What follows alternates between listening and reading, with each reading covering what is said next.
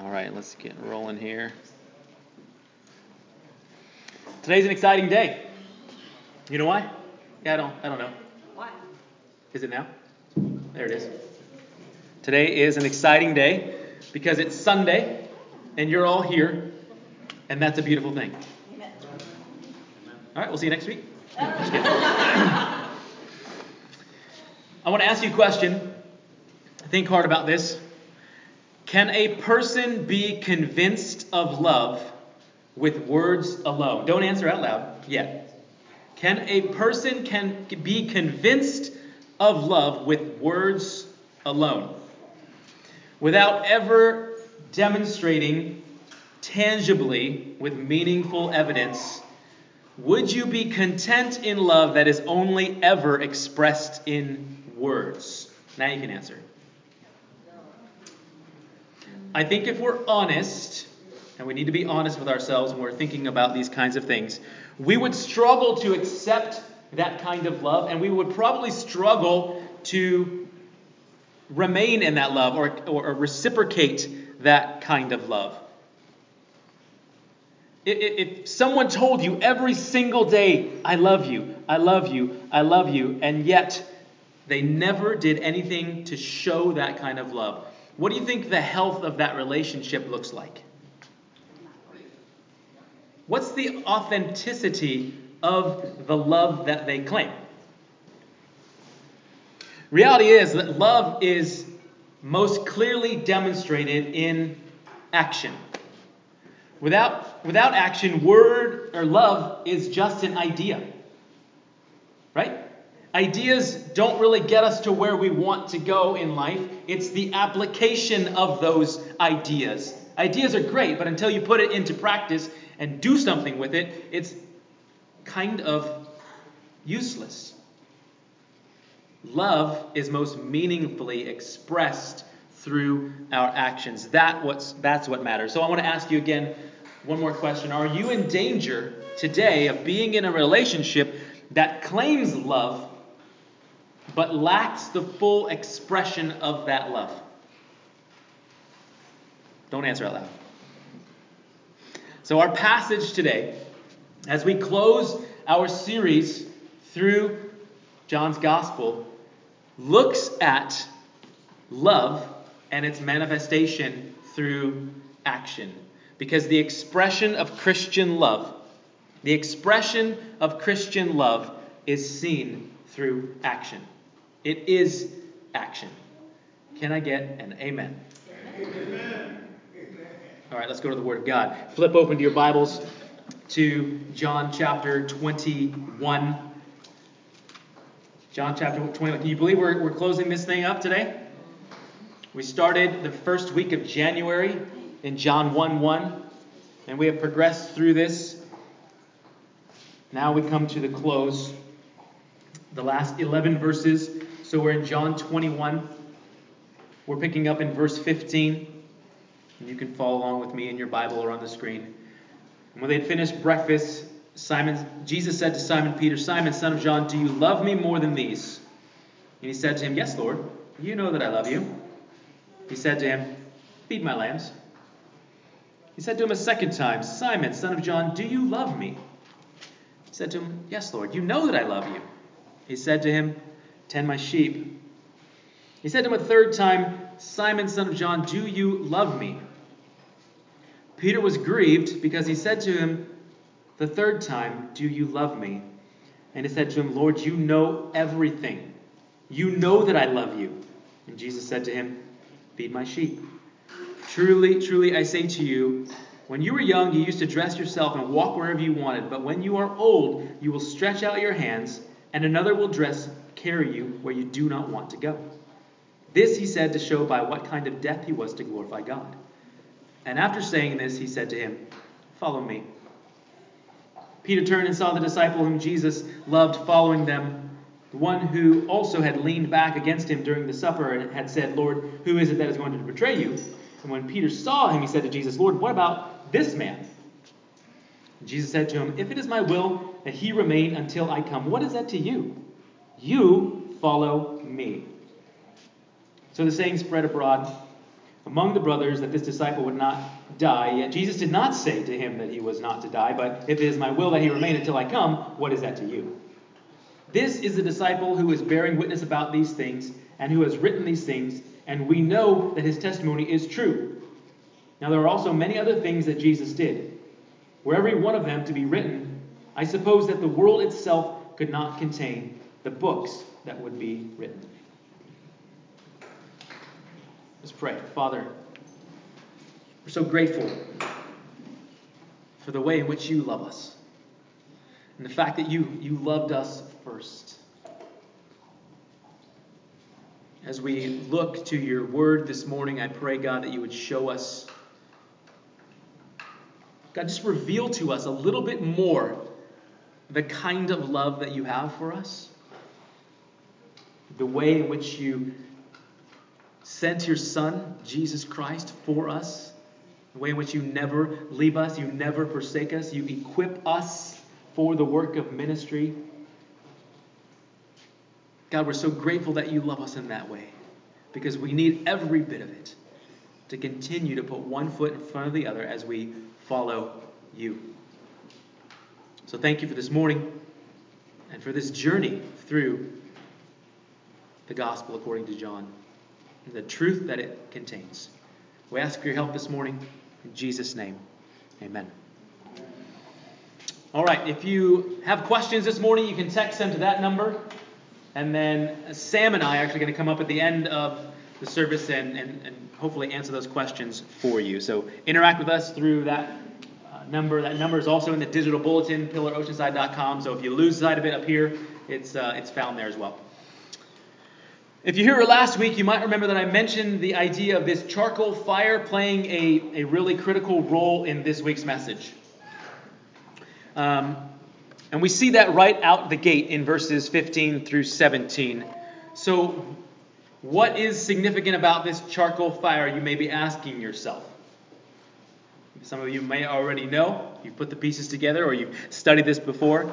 There's only one other place in the Gospel of John where there is mention of a charcoal fire, and it is in chapter 18.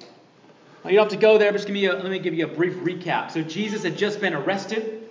He's being taken to the high priest, and Peter is following at a distance. He comes up to the gate, he's let into the gate, and he's in the courtyard now of the high priest. Jesus is over there being questioned. Peter is around a charcoal fire, warming himself with the Roman guards who had just arrested him. And they begin to interact with Peter, and he's questioned. Hey, you, you're with that guy, right? You're, you're one of those Jesus followers, aren't you? And so you see, the last time that Peter was asked a question about Jesus in the presence of a charcoal fire, he denied Jesus how many times? Three times. What do you think some of the reasons are that in that moment Peter chose to deny knowing Jesus? What do we think? Fear. Fear. What else? Come on. Doubt. Doubt. Embarrassment, shame, lack of understanding, discomfort, maybe a lot of different things that he could have been using as a reason. Can we blame Peter for responding this way? Can anybody relate to Peter in this situation? Perhaps you've been around a bunch of non believers, right? And, and there you are, just sort of trying to blend in for whatever reason. Maybe you didn't flat out deny Jesus, but it was evident through your actions that you weren't really interested in being directly associated with him. Anyone? I'll raise my hand. Yeah. Why? Why did we respond that way? I would argue for a lot of the same reasons we just listed for Peter's action. And maybe even some other ones. Maybe you feared losing a relationship or there's a, a job promotion opportunity and you didn't want to perhaps put yourself in, in a category that disqualified you. Maybe your boss is hostile to the gospel, and you're like, oh, I can't identify myself with that. I might lose the promotion. There's a variety of reasons why we may respond that way. Maybe in your circles, people are really hard on Christians, and it's just easier to remain silent instead of dealing with their noise. Whatever the reason, each of us has or will likely be in a similar situation. And so we need to look at this passage this morning and hold on to some things. Because what we see Jesus doing here is exposing Peter's heart by revealing to him the object of his love. Jesus is exposing Peter's heart by showing him what actually is the reason, the motivation for his actions and his love. Think about pre crucifixion now. The things that filled the hole in Peter's heart were comfort and self preservation. Comfort and self preservation. We can see that based on his actions. He denied knowing Jesus, right? Because he was fearful, shameful, all these other things that we had listed out. In that moment, those things, comfort, self preservation, just being disassociated with, associated with Jesus, those things were more important to Peter than anything else. They were the object of his love. He loved his own life more than he loved Jesus and following him. Now, that may sound harsh, but it's true. That's what motivates us to act these kinds of ways. What is the object of our love? Remember, regardless of what Jesus taught, regardless of what Peter saw in that three year period he walked with Jesus, even in spite of the fact that, Jesus, that Peter himself stood up and said, No, Lord, I will die for you. Like, I'm ready to go and do this. In the face of all of that, Peter's heart was in love with himself and his own comfort in that moment.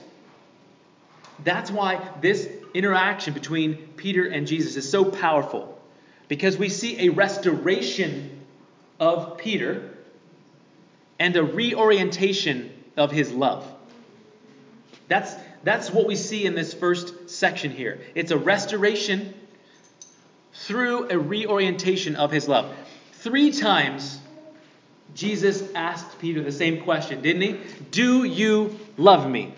Once for each of the three times that he denied knowing him around that charcoal fire.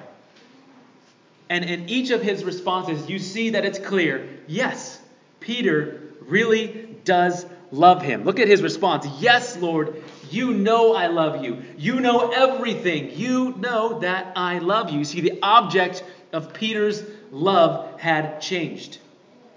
Jesus is now the reason and the source of his love. And we see that based on his actions moving forward. If you go on to read throughout the book of Acts, which is the story of the early church, you're going to see Peter as the main thrust of the church getting started in the beginning. He's preaching the gospel with boldness. He's being arrested. He's being threatened. He's not hiding. He's not denying. So it's evident through his actions that something has changed in him, and I, I would argue that that something is the object of his love, his motivation is now Christ. Now, this is important for us to take notice of because a call to follow Jesus in any capacity comes out of love the love of Christ and the love for Christ. So let's talk about love just briefly. This foundational love that we have in us. It does not begin with us, it's not about us necessarily. Real quickly, you can go and look at 1 John 4:10. This is uh, describing that God is love. It says, "In this is love, not that we have loved God, but that he loved us and sent his son to be the propitiation of our sins." You see, not that we loved him, but he loved us the source of that love we have for him is his love. Go to the next one, verse 19 of the same chapter. We love, why? Because he first loved us.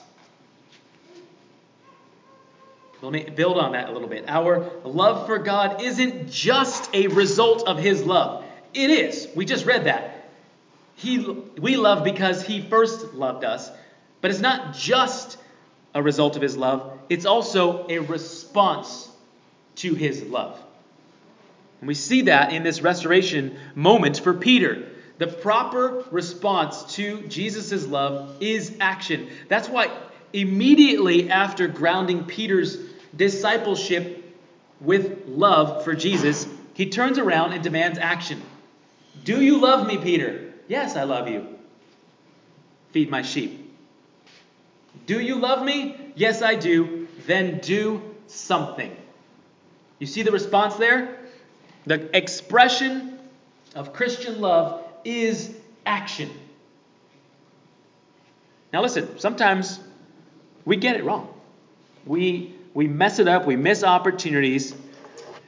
It's like James says if somebody comes up to you and they express to you that they're hungry and they're tired and they need clothes, and you just say, Oh, bless you, go and be warm and, and be filled. James says, What good is that? What are you doing? You're completely missing the point because all of that is empty words, it's meaningless. So, have you failed perhaps in your following of Jesus?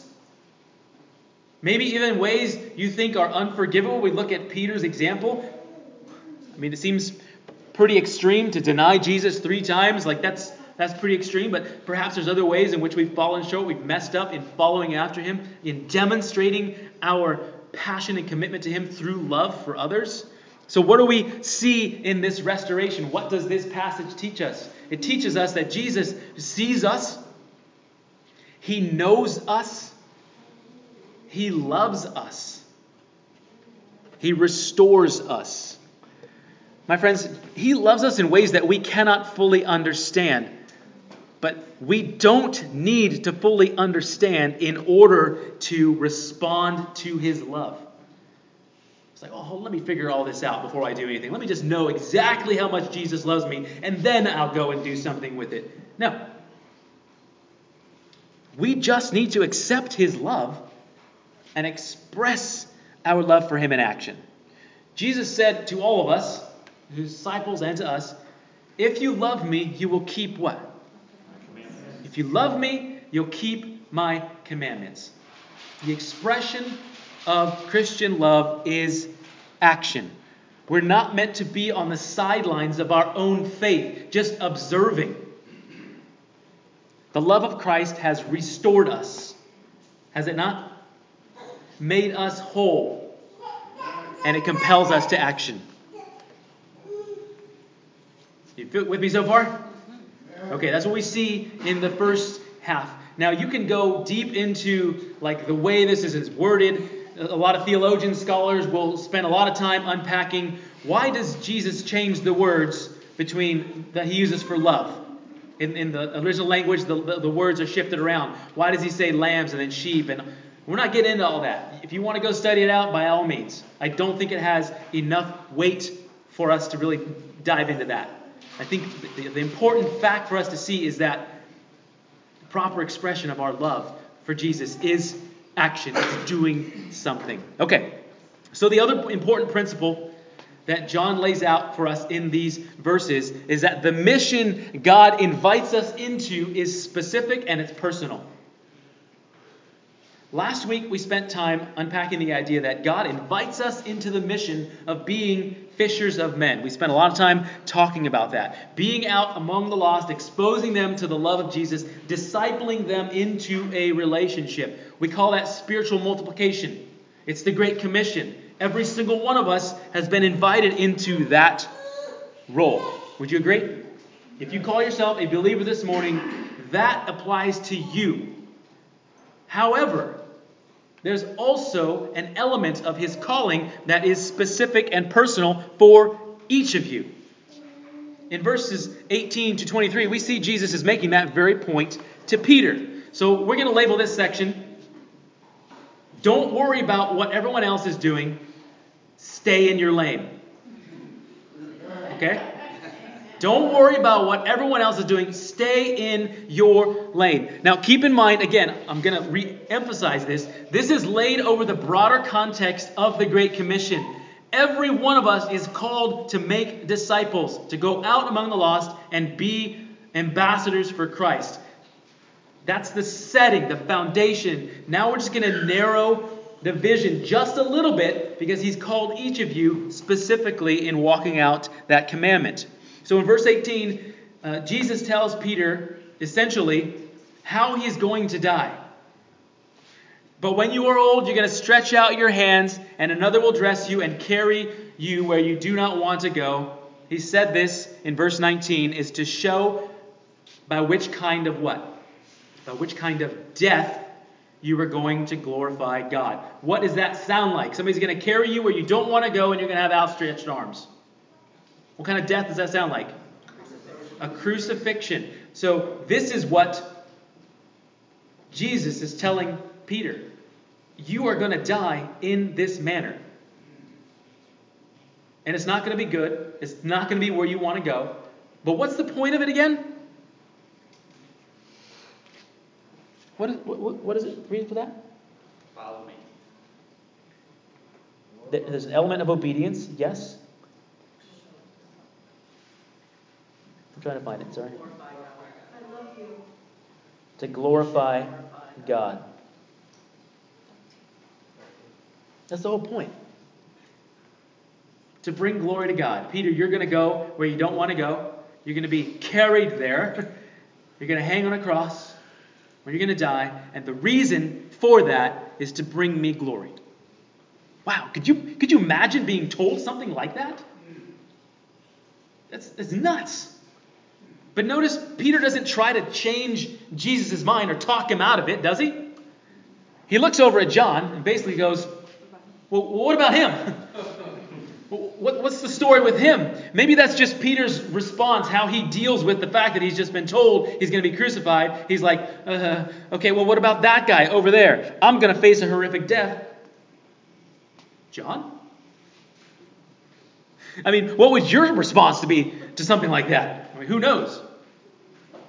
But Jesus' answer is the point of this particular section in verse 22. Peter, if it's my will that he remain until I come, what is that to you? You follow me. What does that sound like? Don't worry about what anybody else is doing. Stay in your lane. I've got a plan for you. I've got a specific call for you. That's exactly what he's saying. Jesus is telling Peter and us he's got a plan for our lives in this journey of following him. Do you realize that you have a role to play in God's kingdom? If you do, find it and passionately pursue it.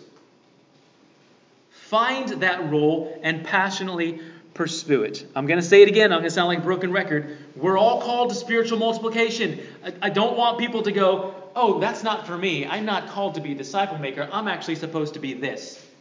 And I would say, you're wrong. I say it's both and. Okay? So no excuses. We're all called to be spiritual multipliers. But beyond that, what is your role? How is the Lord calling you specifically to follow Him? Have you ever really thought that out for your own life? Ask those questions? I know I haven't always asked those questions of myself. What is the role that I'm to play? And for the longest time, once I did find out what that was, I pushed back real hard against it. Tried to sidestep it every chance I could. So, yeah, like 10 years ago, I was just a Marine, minding my business, going to church. And the pastor at the time was like, hey, man, I think you should preach. And I said, I think you're nuts.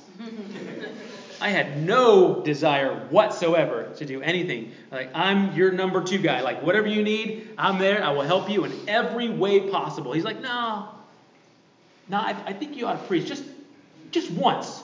We were working on the outline of a series that was coming up. It was actually through John. Funny that it is. I was helping him. He's like, I, I think you kind of got a gift for this. I was like, no, I'm just pulling stuff out. It's, it's, I mean, you can do it. So he convinces me finally. I was like, almost me relenting, going, okay, fine, I'll do it just so I can get you off my back. So I prepare a message. It was John chapter 15, um, the, the abiding in me passage. I preached the message, and I enjoyed it. I enjoyed putting it together and communicating. Like talking in front of people is not something that's been challenging to me ever. Like that part of it was like whatever, no big deal. But then I had you know a couple people come up to me and was like, "Oh man, that was great, good job," and you know I'm assuming it's just because I was the new guy and kind of feel obligated to, you know, prop up the new guy. Oh, good job, buddy. yeah, now go sit down. but something happened in that moment where God began to just unfold my eyes. And again, I really tried hard to avoid that. And he, from that point forward, no matter what, would always call me Pastor Trace. And I hated it. I was like, dude, stop calling me that. That's not me. Like, I'm just this dude over here helping you out. Slowly but surely, the Lord just kind of chipped away, chipped away. I became an elder at that church. I started preaching on a regular basis. And wouldn't you know it, that not shortly after that, God brought me into a conversation with a couple of guys that were planting churches outside of military bases all around the world. And that was my call into planting this church. And yeah, now, I'm not telling you that you're all going to be called to be pastors and ministers of the Word of God. That's clearly not what I'm saying.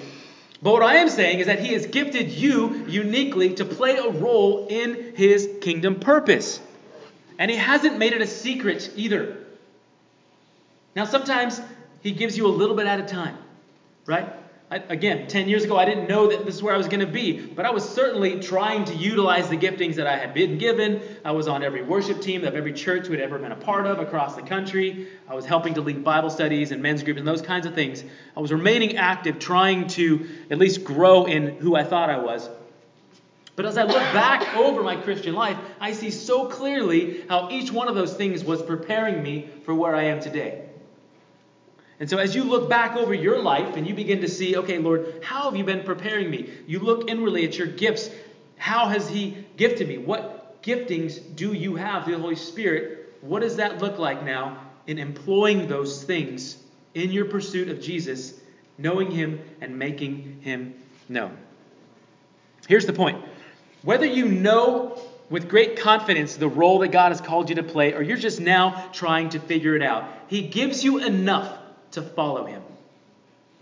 He gives you enough just to keep taking one step in front of the other, and oftentimes he'll just give you little glimpses or a little push, a little hint in the direction like, go that way. This is, this is what I'm preparing for you. So I'd encourage you do some examination this week look back over your Christian walk, whether that's been two weeks or two decades, and see how has He uniquely gifted me? Am I using those giftings for a purpose in this moment? We each have a role to play in the kingdom of God. Find yours and passionately pursue it. Maybe you're called to be a mother and a homemaker, and that's your primary ministry. Praise God. Embrace it. Grow in it.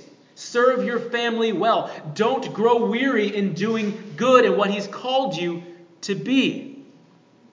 Passionately pursue it and honor the Lord in how you follow Him. Maybe you're called to be a foreign missionary, a teacher, a coach, an advocate for the homeless, an adoptive family. In some way, He has called you and equipped you to bring glory to himself. Because whatever the role is that he's called you to be, the end goal is glory to God. Just like Peter's life coming to an end, and all that he has done in the process is to bring glory to God. And like Peter, sometimes we may get distracted by what others are doing. Well, what about that guy? I'd rather be doing that. or, or what about her? Like, I could do that way better than she could. Well, maybe. but is that what God has called you to? Here's one way that I think you can know you're on the right track it's going to cost you something. It's going to cost you something. In your following Jesus and passionately pursuing your kingdom role, it will come at a cost. Paul tells us in Romans that we are to present our bodies as a living sacrifice. You ever thought about that? A living sacrifice.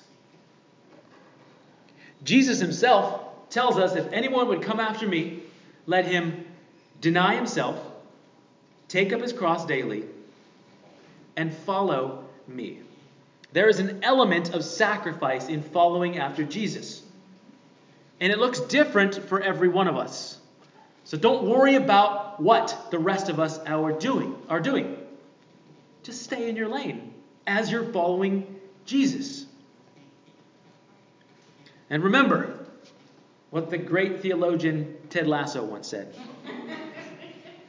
Taking on a challenge is a lot like riding a horse. If you're comfortable while you're doing it, you're probably doing it wrong.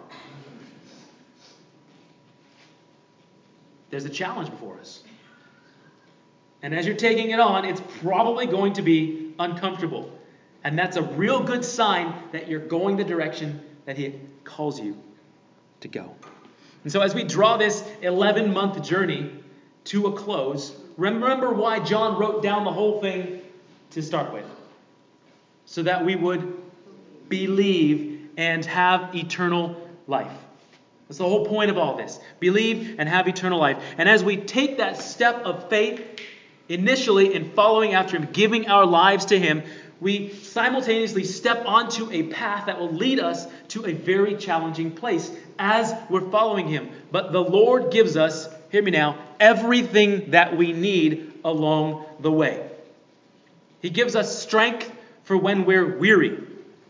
He gives us courage for when we're scared, peace for when we're anxious, forgiveness for when we fail, and joy in our obedience. He gives us everything we need to passionately follow after Him. So remember, my friends, Christian love is expressed through our action. So are you ready for the challenge? Are you ready to follow after Him where He's called you to go? I pray that you are. And I pray that you're just taking one step in that direction. Because it can be frustrating sometimes. You, you feel like maybe you came to faith later in life and you're like, man, I'm so far behind. I've heard people tell me that. Came to faith in their 50s, like, I'm so far behind everyone else. It's like, dude, no. That's where this comes in perfectly. Like, don't worry about what else is. Stay in your lane. There's people in your life that only you can reach because of the path that God has brought you on. Right? I can't speak into the life of a single mother because I've never been a single mother. I've never, you know, had that experience. But you might have something because of the path that you've been on where you can speak. So don't worry about what's going around you. Stay in your lane. Do what He's called you to do. Be faithful and realize it will come at a cost. But it's all for His glory. Let's pray. Lord, you are so good and so faithful to us that we, we can know that you have called us to a life of following you, of loving you and loving others. And yes, Lord, it does come with a price tag at a cost. But no matter the cost, it's worth every bit of it. To follow you, to glorify you, and to see other people come into a relationship with you, to, to walk away from a life of hopelessness and pain and, and suffering unending with no chance of ever experiencing the kind of, of hope that we have in you. Lord, I'm so grateful for this 11 month journey that you've had us on as we, we see so clearly that this was your plan from the beginning. You knew what we needed in order to be brought back into a relationship with you. And so you sent your son Jesus to be, as we read, the propitiation for our sins, the one who stands in our place, the one who takes our punishment and we see the great exchange taking place on the cross. your perfection and righteousness as you, Jesus, lived a life on this earth free from sin, making you the only suitable sacrifice, taking our punishment in our place that we might be brought into relationship with the Father. And as you call us out of darkness and into your marvelous light, Lord, we know that it's with a purpose that you call us to love you and love others, and to be demonstrating that in our actions and our service and our following of you. So, God, equip us, strengthen us, encourage us, lead us in our pursuit of you and of others. Thank you that you first loved us. And that's the reason we're all here in the first place. We praise you, Jesus. We thank you, Lord. We ask this in your name, Lord.